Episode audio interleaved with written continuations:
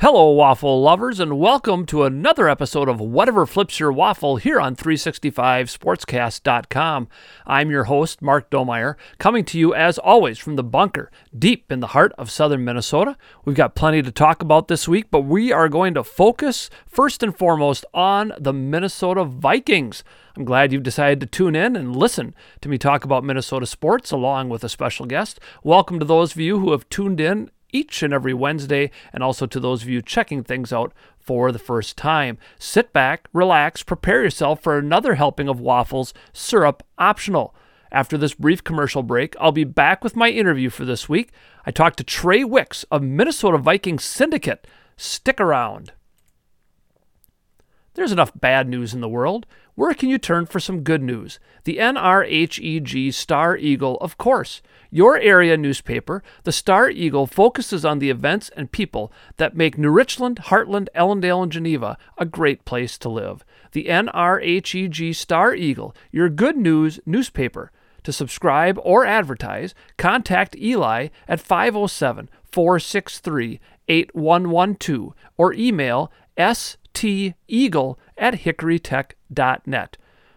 And as an added bonus, as always, if you subscribe to the NRHEG Star Eagle, you get to read the Waffle Flippers column each and every week. And I don't even talk about sports all the time. Go ahead, call Eli 507 463 8112 or email him steagle at hickorytech.net. Joining the program this week on 365sportscast.com, I've got Trai Wicks. He is the host of Minnesota Vikings Syndicate podcast. You can find that on YouTube. I'm sure some other places. Trai, first of all, welcome to the program. Uh, thanks for having me. You bet. Uh, what uh, what led you down this path of becoming a, a podcast host and focusing on the Vikings? Uh, well, actually, during COVID was when I first got the idea. Just watching Colin Cowherd and stuff like that, and I was like, you know, I can do that. Like, I can talk about football because I love, you know, the NFL in general. So I started my own uh, show, and it really wasn't taken off until I had a guy that runs the Pittsburgh Steelers syndicate uh, reach out to me and basically offered me an opportunity to run the Minnesota Vikings syndicate, and I mean, I really couldn't pass it up, so I Yeah. decided to roll with it, and uh, it's been a learning process. That's for sure. Like I'm learning a lot every day, and uh, stuff that I had no clue that I had to do uh, for my channel. So they've been helping me out, and right now I think we have four people uh, a part of the syndicate. So Okay. uh, yeah, That's what I was going to ask. Is this kind of an NFL wide, or they're trying to get to that point where every team they've got a, a syndicate channel? Uh, correct. Yeah, we're trying to. Right now it's like what Detroit Lions syndicate, Pittsburgh Steelers syndicate, Denver Broncos syndicate, and then obviously the Minnesota Vikings. And Okay. So yeah. There are people who care about the Detroit Lions. Uh, well, I, I guess there are apparently. I shouldn't. I shouldn't say that they beat us last year and probably should have beaten us twice. Yeah, Um, unfortunately. Yeah. So uh, again, encourage our listeners to uh, check that out. I found it on YouTube. Are there other places it is, or is that the lone location? Oh, no, only on YouTube. Okay. So Okay. Yeah, check that out. Minnesota Vikings Syndicate. Um, and Trai also is a former student of mine, and I, I remember really clearly uh, your passion for the Vikings, even way back in junior high, back in the day when you had to come into my classroom every day. Um, so no surprise here that you're big you're you're down this path. That's awesome. We're we're going to talk Vikings. Um, we're talking here. They they just had their first preseason game, lost to the Raiders out in Las Vegas. Uh, first impressions that that came to you off of off of that game, Trai. Uh, you know, I thought the team looked really promising, uh, both offensively and, and defensively. There's some areas we need to work on, like the you know the offensive line. I think their protection needs to be a lot better in the run game and the pass game. Uh, I just felt like Kellen Mond was trying to scramble a little too much, but I think his his pocket presence was definitely pretty solid in my opinion. I thought he was calm, cool, collected, and really just kind of took it all in for for sure. So, and I also thought he played phenomenal, uh, really. So, Okay. You know, and I, I saw something partway through the game uh, after the Raiders took a lead. I saw something on Twitter where somebody had tweeted out um, that even if the Vikings look fantastic today, it doesn't mean they're going to the Super Bowl. And even if they don't look great, it doesn't mean it's a terrible season because you can only take so much out of preseason games. Right, right. Yeah. Yeah, it's only week one of the preseason, so it's like I, I like the preseason. A lot of people might not, and they think it's boring and stuff. But it like gives you that opportunity to kind of look at uh, all the rookies that you just drafted, you know, your undrafted free agents, the guys you brought in, the offseason, and kind of see where the team is at right now. So it's like win or lose, it doesn't really matter. But once the regular season hits, then hey, we better win. Of course, you know? right? Yeah, and, and you know, like you said, there were some promising signs, and as long as you're not getting shut out in the preseason or anything like that, you you show some some different signs. I think that's okay. Uh, you know, you mentioned taking a look at the rookies, and and some of them certainly popped out yesterday. Uh, the one that comes to mind first, I'd like you to talk about running back Ty Chandler. Boy, he came out and was explosive right away, a round five pick for the Vikings. Yeah, he, he played phenomenal. You know, five rushes, 50 yards on the ground. So, I mean, that's awesome right there. It's a first down every time he touches the ball. And I think that was when our offensive line actually played their best football and were able to open up those holes for him to just kind of come in there and really do his thing. And I think, you know, he's one of those guys that might be under a lot of people's radars because, you know, we have Dalvin Cook and Alexander Mattison. Uh, but with Mattison's contract coming up this this off season or after the season, I think Ty Chandler could be that one guy that you know steps up and kind of battles it out with uh, Nwangwu or whatever, yeah. and take over that uh, maybe backup role behind Dalvin. Uh, down the line, so yeah, I always awesome. I always hear Mattison's name floated around. You know, there aren't a lot of trades in the NFL, but I hear Mattison's name floated as a possible trade kind of a guy if they want to fill in a need and if there's a team that maybe needs a, a, strong running game because Mattison could start on a lot of teams. Right. And uh, and so I, am just always curious to see if that'll happen. But yeah, you're not drafting Ty Chandler to cut him. You know, you're drafting him that you're thinking down the line he's an important part of this team. Right. Yeah. One hundred percent. And you know, at Mattison too. Like if we end up do trading him, I, I wouldn't be all that upset. Like Dalvin and Mattison are a great one-two punch, and it's really hard to get you know, two potential or two starting running backs in your lineup. And with the draft capital, or I guess the trade capital that he brings, uh, it could help, you know, boost our offensive line, which we're looking potentially for a center. I would like a center for the Vikings because I don't think Bradbury has what it takes anymore. I just think he's kind of, you know, dwindling away uh, from this offense. But um, yeah, Mattison, it, he's one of those guys that it, it's just when he's on the football field, you think it's Dalvin Cook, and that's a good sign. So, right, right. Yeah. yeah, you always know that he's somebody who's who's um, a great player because if you play fantasy football and you draft Dalvin Cook, you're also drafting Alexander Mattison, assuming he can fill in at least part of what Dalvin Cook gives you. Yeah, right. Yeah. Um, how about some other other rookies that that popped out at you um, with their performances against the Raiders? Um, you know, I thought Jalen Nailor did pretty decent. I mean, two catches for 22 yards. Nothing like spectacular. He got his chance towards the end of the game to really show what he could do. And a lot of the talk around him was that he's this fast guy that can go out there and, you know, really just blow by people. His, I guess, his, he had like the fastest shuttle time uh, in the in the combine. So that's uh, very promising to see. Also, like a kick return wasn't the greatest, but I, I think that's not going to be his job come the regular season. I think that's going to be uh, Ihmir Smith-Marsette or, or Ty Chandler. I thought he played uh, pretty solid. Uh, Lewis Cine and Andrew Booth Jr., I really didn't get to see too much from them because it just didn't seem like they had to make that many plays. Uh, but we'll see down the line, maybe week two of the preseason if they play more and stuff. Uh, Brian Asamoah, though. Brian Asamoah, he absolutely lit this guy up on one yeah. play, and yeah.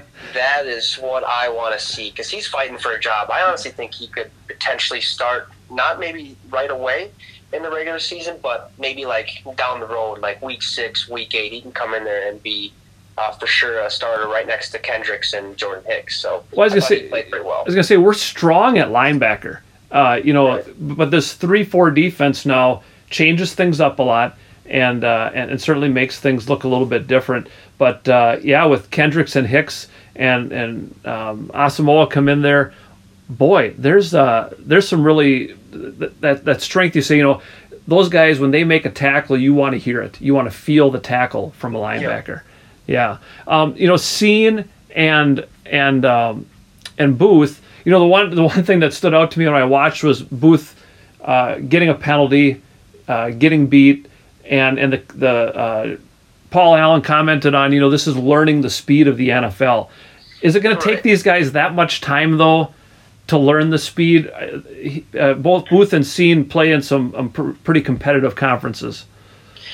You know, I, I don't think so. I think they're going to be just fine. Because there's a reason we drafted them as high as we did. I mean, Booth coming out of Clemson, he knows what it's uh, what it's about. And then you got uh, Cine coming out of Georgia, just won a national championship. So he definitely has that you know dog mentality in in, in himself. So I think you know just seeing the week one preseason, it was kind of a let's see where we're at. And week two, they'll definitely be a lot more uh, in tune to what's going on. I think they'll pick up a lot more uh, things from the offense and just be a little bit smarter on defense. That's for sure. Yeah, and it seems like if you're if you're Cam Bynum right now, you're listed as a starter on the depth chart, but you got to be thinking Cine is breathing down your neck a little bit. You're not drafting a guy in the first round to uh, to not play him.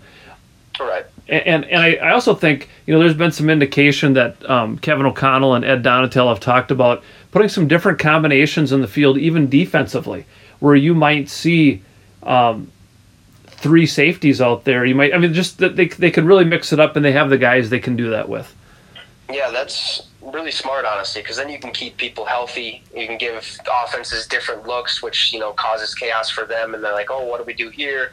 And you know, just gives these guys more of a, a chance to succeed because our secondary has been uh, it's been so bad the last couple years, and it, we just got to figure out how to get better, how to stay consistent, and just kind of switch it up and, and give the offense you know different looks and try to stop them uh, from moving down the field and, and putting points on the board. And we really didn't do all that great last night, but or I guess Sunday night it wasn't that great, but we can we can definitely improve there. Well, and as I commented to uh, my guest last week about the Vikings, I said, you know, if, if we get an average defense this year, because they were not good, if we just jump to average, I think I'm happy, and I think we win a lot of football games because the offense is going to score a lot.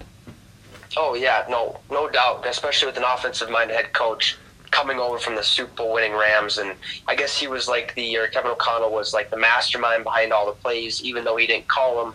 He was the one who created it, and uh, Justin Jefferson was actually quoted on saying, "Now I understand why Cooper Kupp was open so much." Yeah, right. So our offense should be explosive. We should able, we should be able to put points on the board. Our defense, like you said, just has to stay average or above average, whatever. Just don't right. be bad. That's yeah. all I ask. Yeah, yeah. We've got Trai Wicks with us. You can catch him on Minnesota Vikings Syndicate um, on YouTube. Check that out. He's got some good, uh, good stuff on there.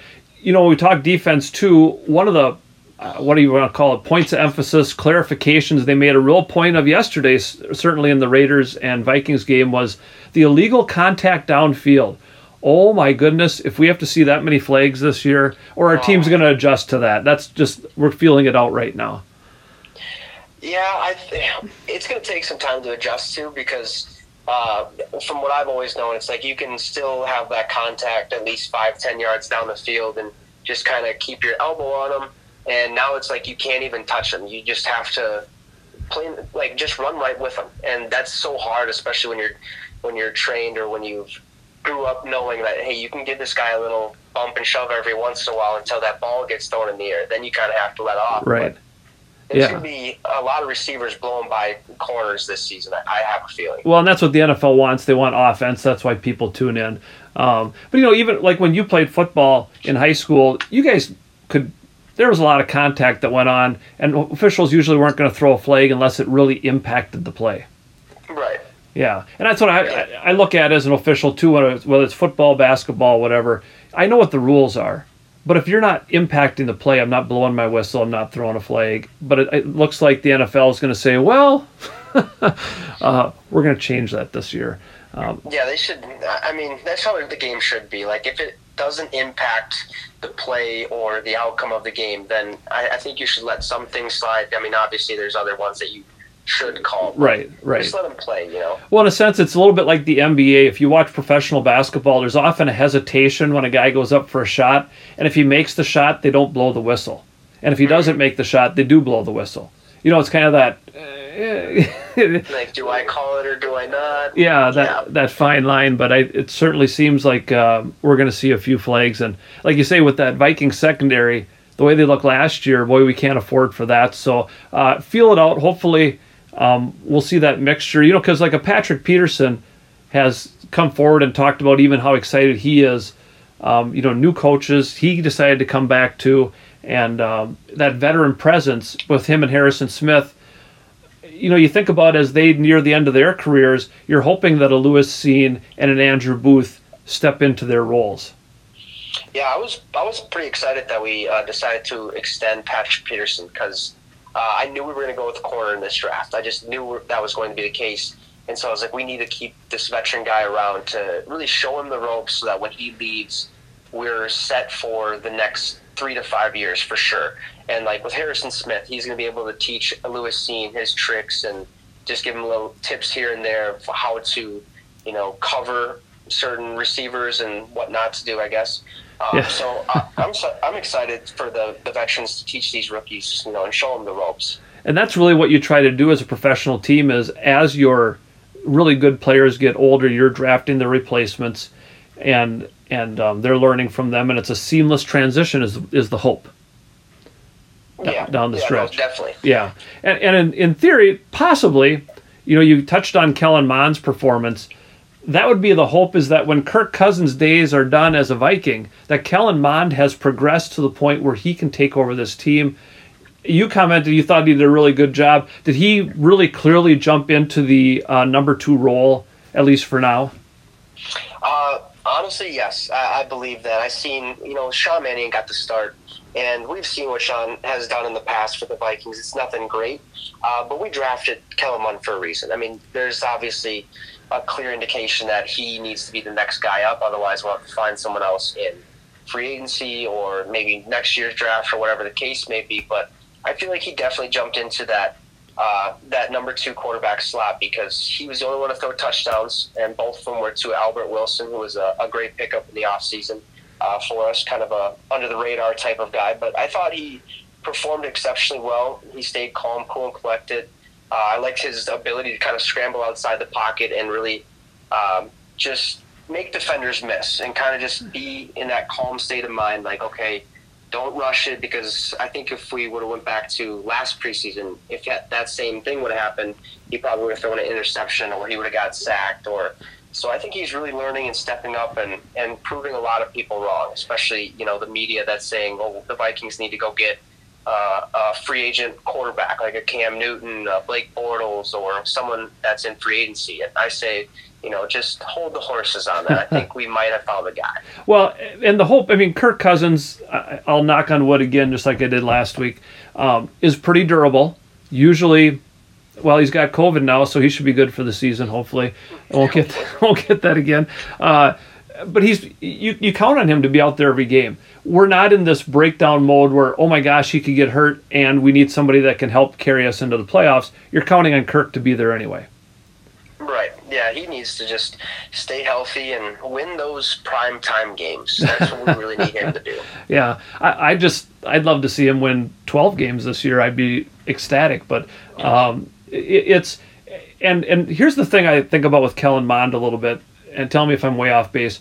The NFL these days is so much, you know, you get these, you draft these quarterbacks, and they're out there within a year. And they're out there starting, and, and many are performing well. But it wasn't that long ago that you drafted a quarterback, and he was going to sit on the bench for two or three years before he started. Yeah, no, I think that's spot on. A lot of these young quarterbacks, I think they've been molded nowadays in that in the college offenses to kind of be the next guy. Like they're trying to show them that hey, we're this is a five star guy. He's going to come to the NFL and he's going to wow you and do all this and that, and it, it works. Sometimes it works, but obviously with the you know we got uh, Johnny Manziel, it didn't work out for him. Yeah. Uh, Tim Tebow, it was you know kind of rocky, and it ended up not working for him. So I think the smart thing to do is know what you have and if you believe he can start week one, if you see that he's NFL ready, then sure, why not? But at the same time, I think letting somebody sit behind a veteran and kind of learning the game, like uh, I hate to bring up the Packers, but like Jordan Love's doing with right behind Aaron Rodgers. Right. You know, just right. sit, wait, and, and learn the ball game instead of going out there and kind of ruining your career uh, per se. So. Well, that's what Aaron. Ro- that's what Aaron Rodgers did behind Brett Favre. You know, yeah. he he may not have been ready um, and every every quarterback's different, like you say. If it looks like they're ready in week one, we go for it. But that would be much more likely for a team that was really bad. And I'm old enough, of course, to remember Troy Aikman coming into the league, and Peyton, Peyton Manning coming into the league, and they were horrible their first oh, seasons. Yeah. They were bad. But you look where they ended up, um, because they were probably ready. They were just on really bad teams at the time. Um, the Vikings are not in that position. They what do they call it? A competitive rebuild this year is that the, yes, the term? Like that. Yeah, where we don't think we're that far away. We just need to tweak a few things and and uh, we'll be good to go. Um, that's that's our hope here. Um, both both you and I and everybody listening, I would I would hope as well. You know that oh, you yeah. you mentioned the the offensive line. You know, not just the pass protection because that was better and again, I think about when Kirk Cousins is back there, he doesn't need as much time. He's very good at scanning the field quickly and getting rid of the ball because um, he doesn't have the mobility that these other guys do. But I also thought that the run blocking, you know, here's Ty Chandler, and he's a very good athlete, of course, too. But part of that is the line is giving him some holes to run through. Mm-hmm. Yeah, yeah. The, the offensive line, I mean, we got some guys, and it's so hard to find like really good offensive linemen. It is so like far and few in between. Uh, but we got some guys, and I'm. I think the only thing that might be holding us back is the depth uh, at the offensive line position because after the starting crew, we got like some guys in there. Yeah, like uh, Ed Ingram. He seems to be a guy that we just drafted out of LSU, and he might even get the start at right guard. But that seems to be Jesse Davis's job. But like Wyatt Davis. He was supposed to be something, and he was with the third team, I believe, yeah. on Sunday night. So that wasn't good to see. Um, Oli Udoh, I think, was on there, and he is nothing special to say the least. Uh, but there were some spurts there where you could tell that they were opening up the lines, uh, opening up holes for for Ty Chandler and Kene Nwangwu to run through, and that was definitely a big plus uh, yeah. to see out there. Yeah. Well, I, th- I think that Christian Darrisaw is going to be the real deal. You know, he got started, he had some injury problems last year. Ezra Cleveland has shown that he can do it. We know what Brian O'Neill brings. It really is that center and right guard positions. And uh, if anything's going to sink this offensive ship, it's going to be uh, Garrett Bradbury just getting tossed aside on the pass rush. Yeah, no, uh, Christian Darrisaw is actually drawing comparisons to future Hall of Famer Trent Williams, and that is oh. really really good to hear because, like I said earlier, it's like it's so hard to find a great offensive lineman, and if he stays healthy and he's young too, we could have a guy at both our right tackle and left tackle for quite some time, and that's really nice to see, especially when you're trying to build the the presence there because we haven't had a good offensive line and I mean, I don't even know. I can't remember how long it's been. But yeah, a long, long time. Probably back when Favre came and we made the run to the NFC Championship. Um, but even that was iffy at times. Right. Um, yeah, because we had Steve Hutchinson, I believe, at that yep, point. Yep. Yeah. Yeah. So I mean, yeah, Ezra Cleveland is one guy too. I want to always keep an eye on because we didn't get to see too much of him last year. It seemed like. Uh, but I think year two, we're really going to see his or start to see his presence there on that left side, and hopefully open up holes for Dalvin Cook and Mattison, and, and keep Kirk as healthy as possible. And I believe, yeah, protect his blind side. So that's yeah. uh, definitely huge for him to do. And sometimes the best offensive linemen are the ones you don't notice. They're not getting flags thrown on them. You don't see on the replay them getting blown by. Um, I prefer not to see my offensive linemen very much. yeah, so, right. Yeah, yeah, definitely not wrong. Yeah, we've got Trai Wicks with us here on Whatever Flips Your Waffle on 365sportscast.com. He hosts the Minnesota Vikings Syndicate podcast. You can check that out on YouTube. Uh, here's a here's a let's let's see how smart we are at the end of the season. Um, if I say Jordan Hicks and Za'Darius Smith, two free agent pickups on the defense, which one's going to have a stronger impact on this team this year?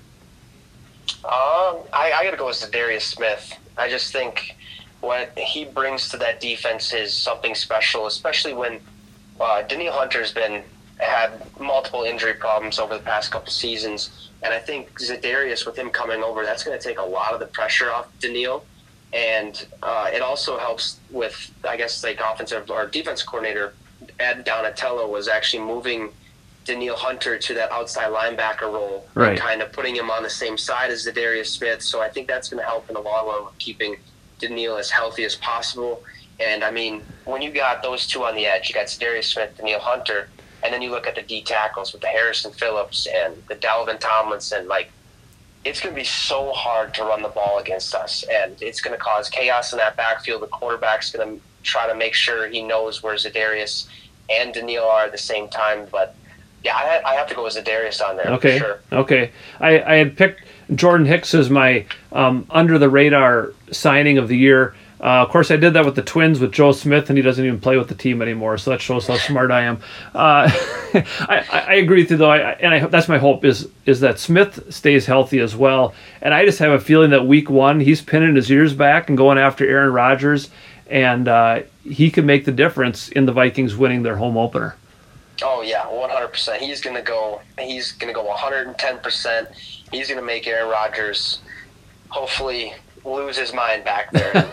I cannot wait to see it. It's. I think he's gonna at least get two sacks. That's what I'm hoping. Yeah, at least. And and you know I, I you talked about being able to stop the run because that was a big problem last year was stopping a guy at the point of contact. You know, and the the YAC yardage they talk about the the yards after catch, the yards after contact. Um, we weren't very good at that, and that's where hopefully that improvement with this change to the defense comes first. Yeah, I hope so because that made me so upset last year because I noticed, and it actually wasn't only last year; it was the year after that, and uh, you could tell that every single time a Viking tried to make a tackle, they were punching at the ball, they were trying to rip the ball out, they weren't worried about taking him to the ground and that really just kind of didn't sit well with me because yes, fumbles are cool. They're nice. Yeah. They're nice to have, especially if they go our way. But let's try to limit the amount of first downs this team gets. Let's try to keep them from moving and marching down the field at such an easy uh, pace. So I think we just have to realize that just go out there, tackle them. If the football comes out, the football comes out. Yeah. Like, don't always just try to go and punch at the ball twenty four seven. Yeah. Like you say, turnovers are, are awesome but three and outs are too, because then you get the right. ball back, and um, and we've got some returners that can do some exciting things. Uh, you know, uh, Nwangwu, Smith Marsette. These are guys, and and you never know. Um, you know, Ty Chandler or Jalen Nailor. Um, these guys could break it at any time. Nwangwu, I don't know why anybody would kick to him after last year if he's back there. Yeah, he was he was definitely surprising to see uh, last year. I'm not sure if he's going to have the same role uh, because we didn't even see him take a kick return right. or punt return last night or Sunday night, and that was Ty Chandler. Ty Chandler actually one kick return, 56 yards. Like yep. that was awesome to see. And Ihmir Smith Marsette started the game off with a massive run too, probably 50 some yards, but obviously with the penalty, it brought it back, so that didn't help. But yeah, yeah, I think kick return's gonna be nice. Well, and and I know you talked about this on your podcast too. You know, Greg Joseph, we finally see him kind of solid at place kicker a little bit, but he was doing that that kind of short. Is this just an experiment? That little three step run up on the kickoffs, um, and still booming it most of the time, or is there anything yeah. to that? I don't know. It seemed weird. Yeah, I think it. I think they mentioned that too during the game where they were kind of wondering what he was doing, but it, with his leg power, it didn't seem to no. matter too much. I think he's just testing it out and maybe try to limit the the the what is it called like the offsides or whatever on the kickoff. Oh right. just yeah. Try to boot it downfield, especially if he has the power to do so. Why not? I guess just make it quicker and maybe he can be more accurate with it and he can kind of pinpoint where he needs to to put the ball. Yeah. I think that's kind of what he was doing. Well, and there are times, and you'll see all teams do this in the NFL, where they do that little pop up kick and they really want the guy to catch it at like inside the five yard line, and they'll assume that their team is going to get down there to cover because you can really set them deep in their in their territory if you can do that. And maybe that's better done with that style of kickoff too. Um, yeah, right. Yeah, I think uh, too when you do that, when put them in the five yard line, you almost have that a better chance to keep him from getting to like the 25 if they were to get a touchback. So I think that the field position battle, I think, is another thing, Right. a reason why he was doing that. Yeah. We've got uh, Trai Wicks with us on here on the program. We're talking Vikings. It's exciting here to be talking about even the preseason. Um, a lot of hope for this team. You know, when you look at their schedule, Trai, um, it's not the easiest schedule in the world. Um, I've got them realistically at 10 or 11 wins.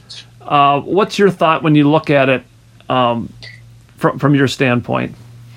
Yeah, so I actually have them going 11 and six. Worst case scenario, 10 and seven.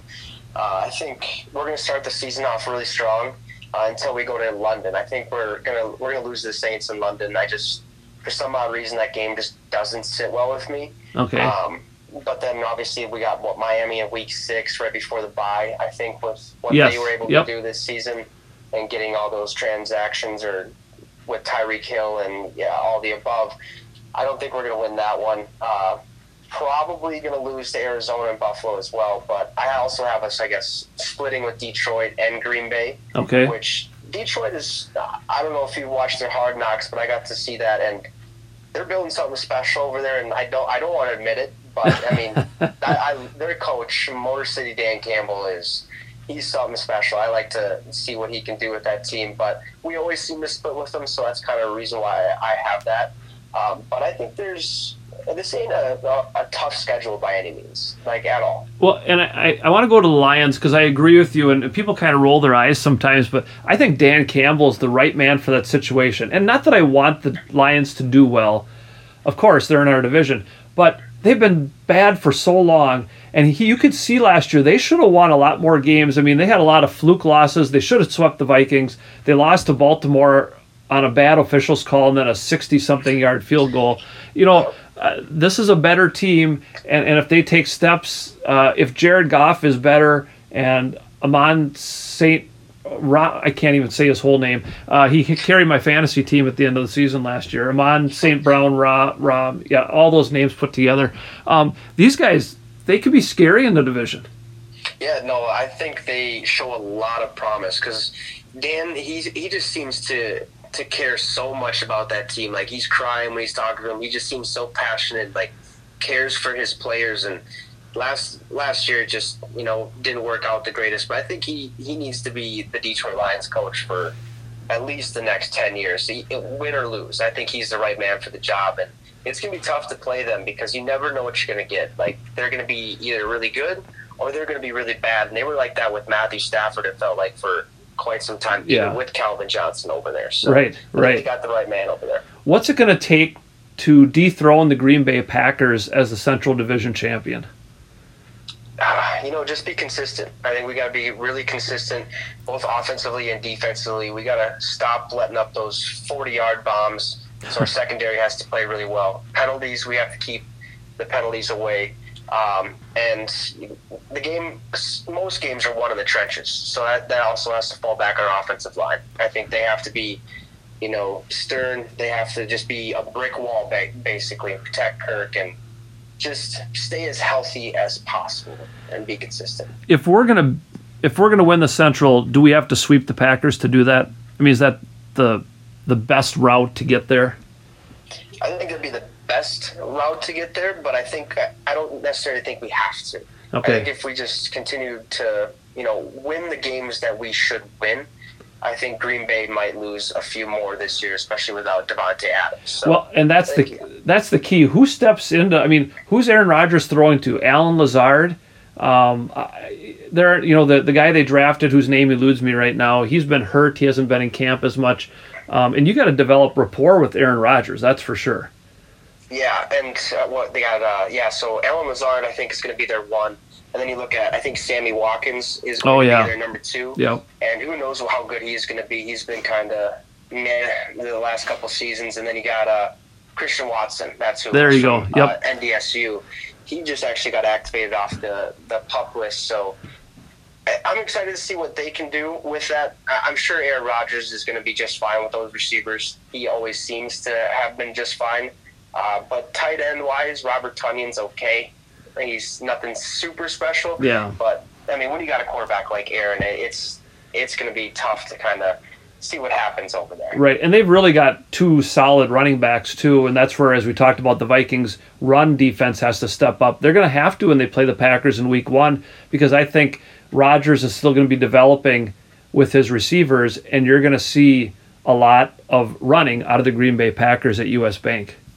Oh yeah, no, hundred percent. Like week one, it's going to be we're going to run the ball as much as we can because we have two guys that know the they know the playbook in and out, and our wide receivers are still trying to learn. We're still trying to build that chemistry, and you know I think that's where obviously our defensive line comes in handy when you got Za'Darius, Danielle, Harrison Phillips, Dalvin, uh, Tomlinson, and then our linebackers. You know Eric Kendricks, Jordan Hicks, just filling those filling those gaps and and you know I guess just making tackles making Yeah. tackles. Yeah, you know, and I was I had pulled up their schedule here. When you look at the end of the season and you say, "Boy, if we have to win some games, um, at the end of the season, you play the Jets at home, that should be a win. You play at Detroit, that could be tough because you know we both talked about a split. You play the Colts at home. The Colts, I think, are going to be a good team. But then the Giants at home, at Green Bay, at Chicago. That's a tough way to end the season. Two road games in your division in January. Yeah, that is very tough. I think if in order for us to kind of make sure we're okay or win the division or make a playoff spot, I think it has to start week 11 against Dallas. I think we have to we have to beat Dallas, we have to beat New England, and obviously I think we're going to beat the Jets. They're just, you know, the Jets are the Jets. Right, yeah. And that's where, you know, like when we go to Detroit, it's going to be a little tougher because I have them losing that ball game, especially in Ford Field. It's going to be a tough one. We could still win it, obviously. Right, like that's uh, definitely a big chance there. But when you go to back home to play Indy, we got to win that one. We got to beat the Giants, and then the last two games. I think if we do all that, it, win or lose, we should be fine. Yeah, hopefully. I you know, some of these games and you and I are on the same page with a lot of this. I look at like it'd be hard to win at Buffalo um, in November. That'd be a tough game because Buffalo's picked by many to go to the Super Bowl. Mhm. But if you if you're playing well and all of a sudden you go to be a really to win the division, I think you have to win one or two games that nobody expects you to win. And the Bills Right. might be. I, I really think if I had to bet money on a game they absolutely won't win, it'll be at Buffalo. But they could be playing really well at that point in time, and uh, and that could kind of be their. I look at that point in the season. If you're playing well and you go on the road and win at Buffalo, um, t- people are going to sit up and notice a little bit and say, "Oh, well, maybe here's the deal." Yeah. Yeah. Um, what you're probably as excited as I am about this new coaching staff. It's just we keep hearing breath of fresh air, um, whole change in demeanor and attitude, and that's always going to be the case. You're never hiring somebody who's just like the old coach. Right, you're not you're not you weren't bringing in a defensive-minded coach here, a guy who'd been around for a long, long time. You're bringing in a young guy, in Kevin O'Connell, and and he's surrounding himself with people who are smart and experienced, and he just helped win a Super Bowl. Yeah, yeah, I'm, I'm excited about this coaching staff. Like uh, going into the offseason when I knew Zimmer was not going to be the guy anymore, uh, and Spielman, I, I just knew I was like, we need we need an offensive minded guy. Like I, I we've had the defensive minded guy. Our defenses have been okay, but the past couple seasons our secondary hasn't been that great. So let's get an offensive minded head coach. Let's give the defensive coordinator the job of focusing solely on the defense and not having the head coach focus on that and Right. focusing on the whole team because I think that could be a recipe for disaster at some points. And when we hired Kevin O'Connell, uh, I actually I think it was I wanted Byron Leftwich at first, but once I seen that we were gonna get uh, gonna get Kevin O'Connell, I was like, okay, perfect. And then we start hearing, oh, he was the guy who created all the plays for the Rams, and the Rams were very very successful. They win the Super Bowl, and he wasn't calling the plays, but now he gets a chance to call his plays and work one on one with uh, Wes Phillips, our offensive coordinator, and who also came over from the Rams. Right. So we have a lot of, you know, good, our high caliber coaches that just got done winning a Super Bowl and knowing what it's like to get to the top of the mountain. And even to me, even though O'Connell didn't call the plays, like you say, he helped design them, and he's listening to the plays being called, and he's probably in his head thinking what he would call at the same time. I mean, any, anybody would. We sit at home sometimes and think, well, this is what I would run here. Um, Yep. So I'm not as concerned about that. And like you mentioned, not having the defensive coordinator as your head coach, I, I felt like sometimes Zimmer just he wasn't in tune. You have to be an offensive minded team in the NFL these days, and and having a good defense is important to win it all. But at the same time, you need to let other people do that job. My hope too is that if O'Connell realizes that calling plays is interfering with his ability to be the head coach, he would back off from that too. Yeah, I think if there's any sign of that, I think Kirk will let him know because they worked together in uh, Washington when O'Connell was his quarterbacks coach, and so I think they have that chemistry and know that if it starts going down that path, to give it to to Wes Phillips and let him call it, and just have Kevin O'Connell kind of sit back, listen, and kind of watch and, and pick up different things, and maybe down the future if he wants to do it again, he can. But I think you just got to kind of weigh your options, and if it's not working out, change it. You know. Right. Don't have too big an ego when it comes to that. Um, Yeah. Kind of figured out along the way. Well, Trai Wicks, thanks for joining us this week. Uh, again, check him out, Minnesota Vikings Syndicate on YouTube. Uh, he's got some great stuff on there, um, um, some different areas that we've hit on here today, and a lot of other good information. Uh, Trai, I'm sure we'll talk again down the road. Yeah. Thanks for having me. It's been a pleasure doing this. Absolutely. And now it's time for the state of Minnesota sports. We'll start off this week. Uh, we spent plenty of time on the Vikings with Trai, and uh, the only thing to remind you of is that they have their second preseason game of the season this Saturday at 6 o'clock against the San Francisco 49ers. That's at US Bank Stadium. So it'll be interesting to see progressions. We'll see if any of the skill players play a little bit, though I get, would guess most of them will be out uh, maybe a little bit in the last preseason game, but uh, probably not as they try to keep them healthy. We had some hopes for the Lynx. We had Lucas Seehofer on here uh, a few weeks ago, and he talked about their chances being difficult, and, and certainly they were. They beat the teams they had to down the stretch, but couldn't beat those really good teams in the WNBA and finished a game out of a playoff spot. Though, you know, when 8 out of 12 teams make the playoffs and you have three of them that are under 500, uh, I don't know. That's that's tough. Again, last year we, as we've said before, the Chicago Sky uh, got hot at the right time, not having a great record going into the playoffs and won it all. Um, that's it for Sylvia Fowles. She had a tremendous career of women's basketball. Hats off to her and best of luck. I understand she wants to go and be a mortician now, so that would be an interesting uh, occupation to go to after playing professional basketball. But she is clearly a woman of many talents. Cheryl Reeve, the coach of the Lynx, uh, has said that they're going to have to toughen up for next year. Certainly, a lot of injury problems and absences for various reasons. Um, but that is the first time that the Lynx have not made the playoffs since 2010. A tremendous run indeed, and hopefully they'll be able to get back there again next year. We haven't talked about Gopher football at all.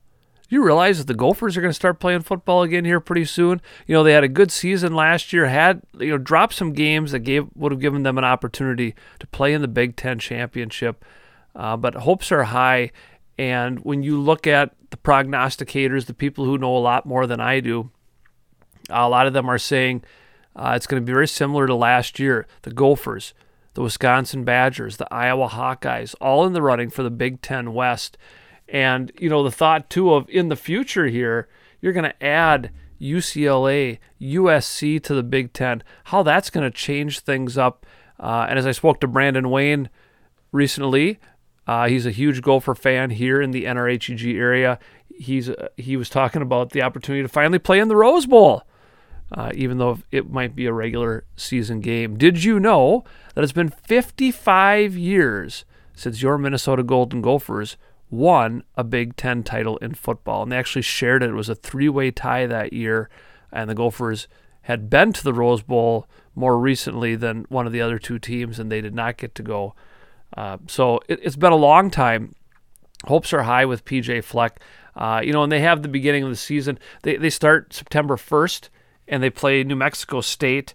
Um, they also play Western Illinois. They'll, they'll play two games before the Vikings play because uh, their second game is September 10th. Uh, their one non-conference game that might be you know something to to uh, pay attention to is when the Colorado Buffaloes come to town, you know, a, a power conference school there uh, before they begin Big Ten play. Um, but again, it's all going to come down to how do you perform against the best teams?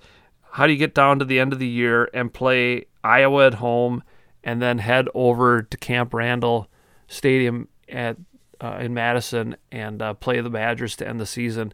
Um, hopes are high for the the Gophers, but at some point they've got to break through and not just be happy to make it to um, a bigger bowl game, but actually win the Big Ten West and have a chance to play in the Big Ten championship. Now, can you beat an Ohio State or a Michigan, the teams that are perennially picked to be there?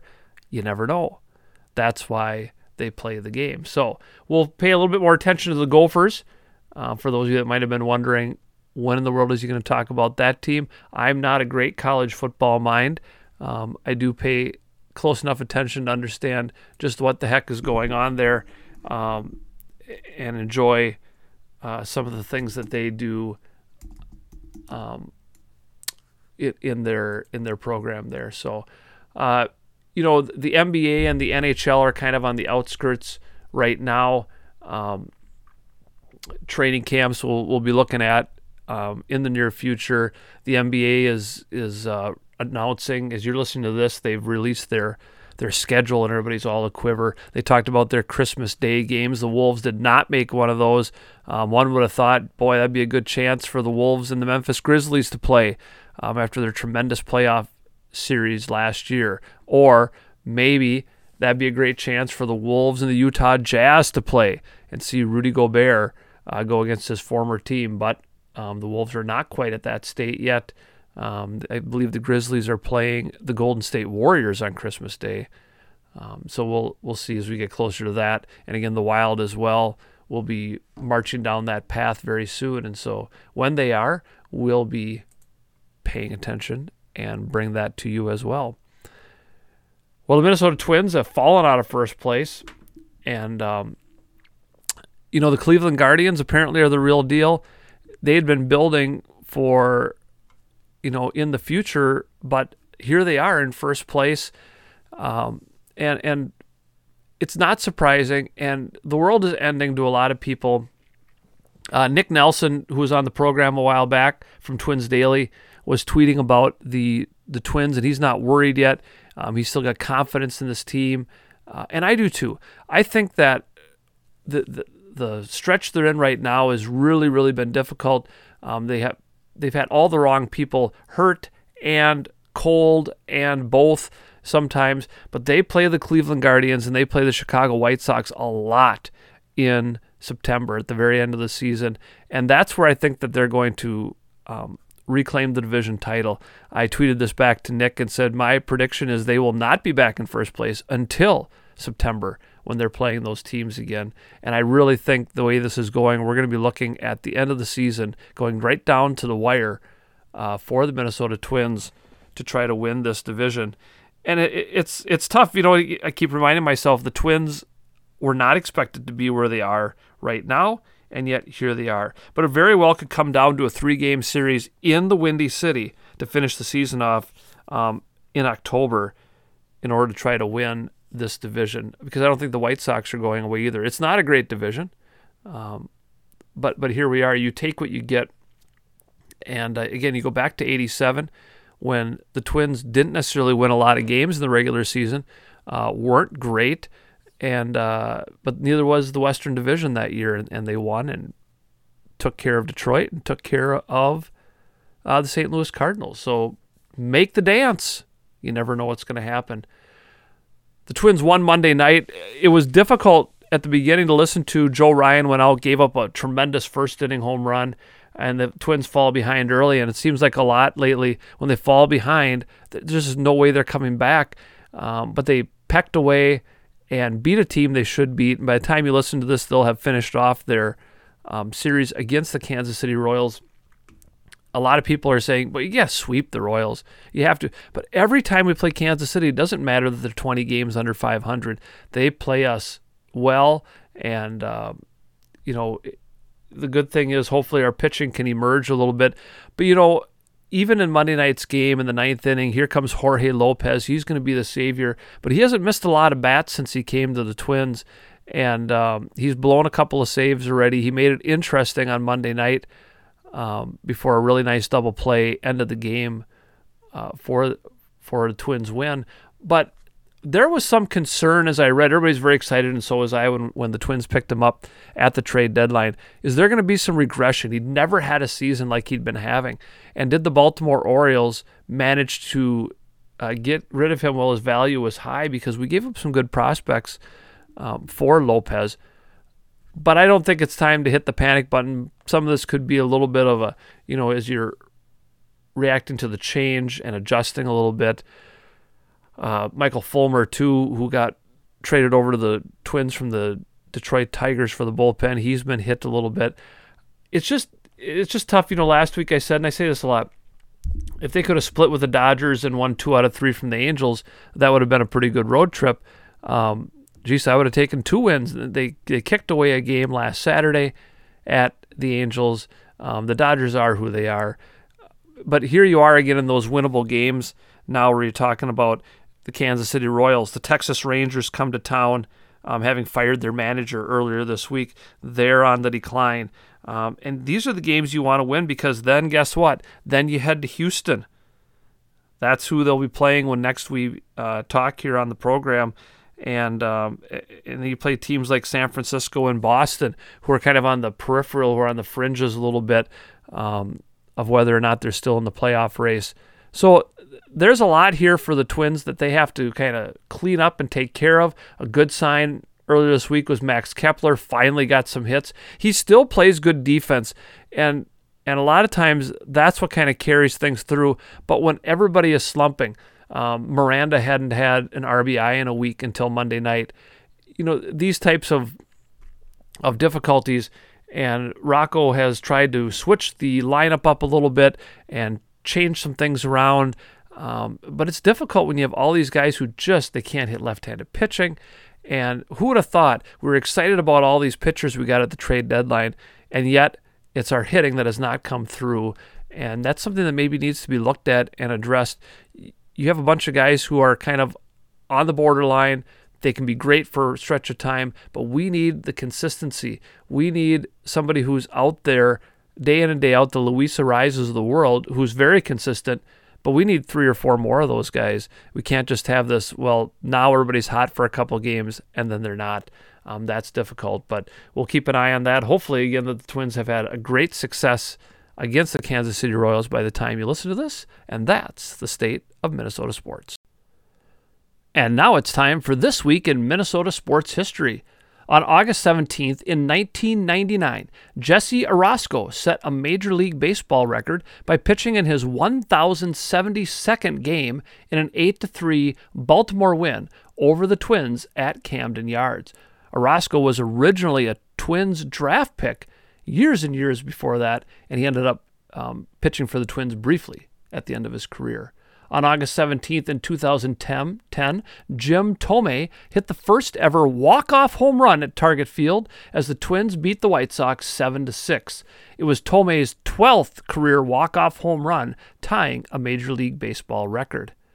On August 18th in 1966, the Twins turned their first ever triple play in a 6 2 win over the Angels 5 4 3. In 1986, on August 18th, Tom Seaver won the final game of his career, win number 311, in a 3 1 victory by the Red Sox at the Metrodome. In 2020, on August 18th, Kenta Maeda set a new Twins record by striking out eight straight Milwaukee Brewers at Target Field. He took a no hitter into the eighth. I believe it was eight and a third innings of no hit ball before they got a, a hit. And uh, the Twins ultimately, though, had to win in 12 innings, four to three, since Taylor Rogers fell apart when he came in in relief.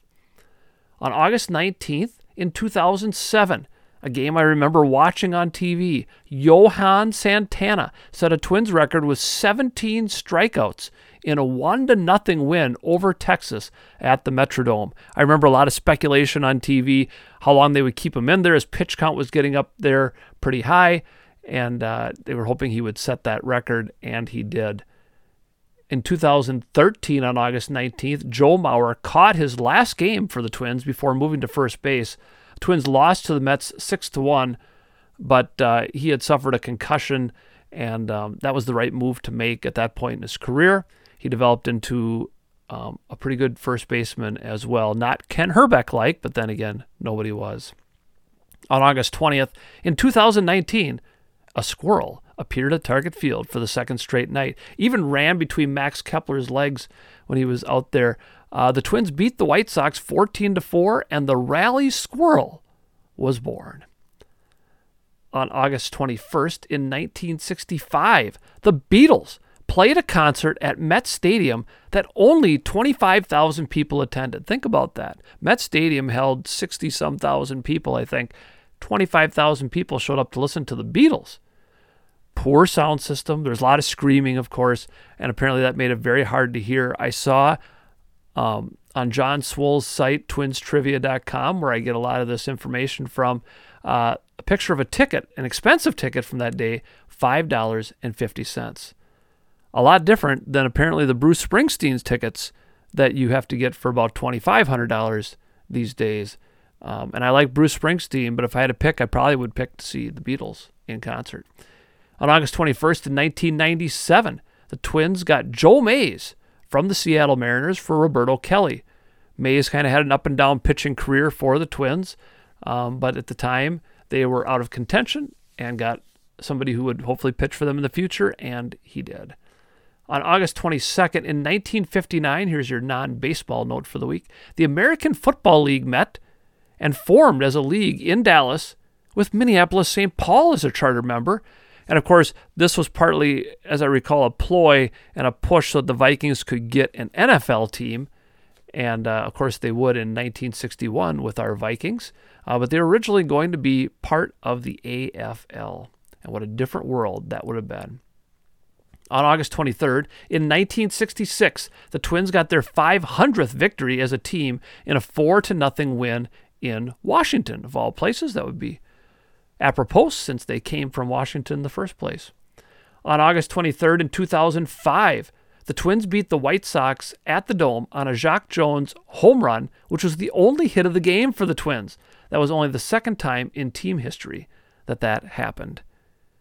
For our local listeners in the New Richland, Hartland, Ellendale, Geneva area, I mentioned last week that fall sports practices were beginning. This past Monday they started. It's beautiful weather out um, for football, certainly to be outside and not overheat or anything like that.